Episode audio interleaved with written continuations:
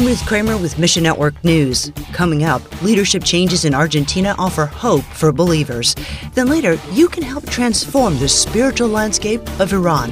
We'll explain how in just a few moments. First, on Sunday, December 10, Argentina will inaugurate its new president, Javier Milei, the world's first libertarian president who's been causing a stir.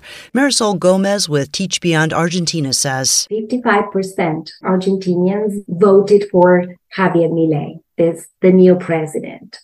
I'm not sure whether they're voting for him. They were voting for a change. Argentina's economy is crippled by an inflation rate of 143%. It has been like this for the last 20 years with a very low level of employment. The economic situation is extremely, extremely challenging.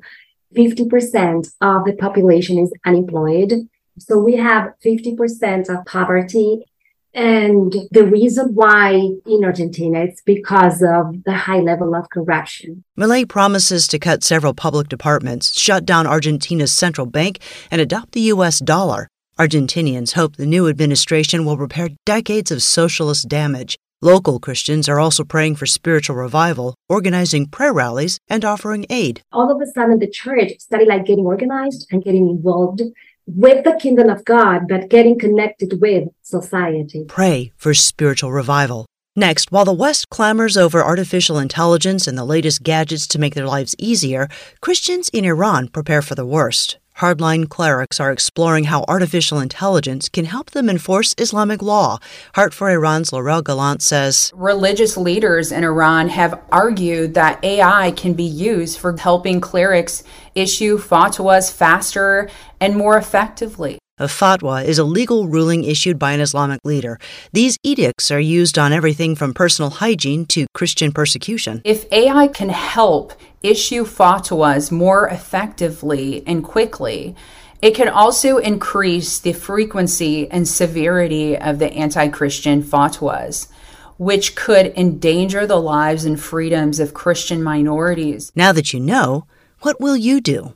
Find four specific action points in the full story at our website. The development of AI in Iran could pose both challenges and opportunities for our work. On one hand, it could make it harder for us to operate safely and effectively in a hostile environment. On the other hand, it could create new avenues for us to communicate and to connect with Iranians who are curious and hungry for the gospel. And when seeds are planted in fertile soil, they can't help but grow and produce. What's true in agriculture is true in spiritual matters as well.